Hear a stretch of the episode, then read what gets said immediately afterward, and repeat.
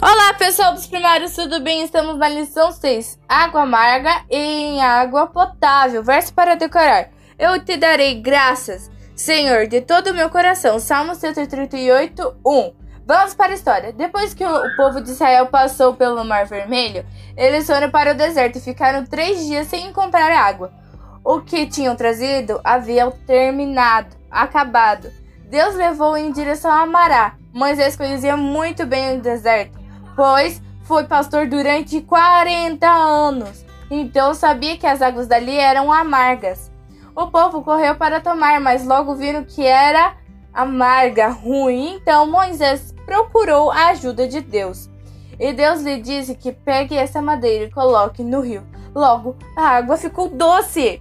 Que milagre! Deus quer que você louve Ele com alegria. Espero que vocês tenham gostado. Deixe seu like, se inscreva no canal e até a próxima!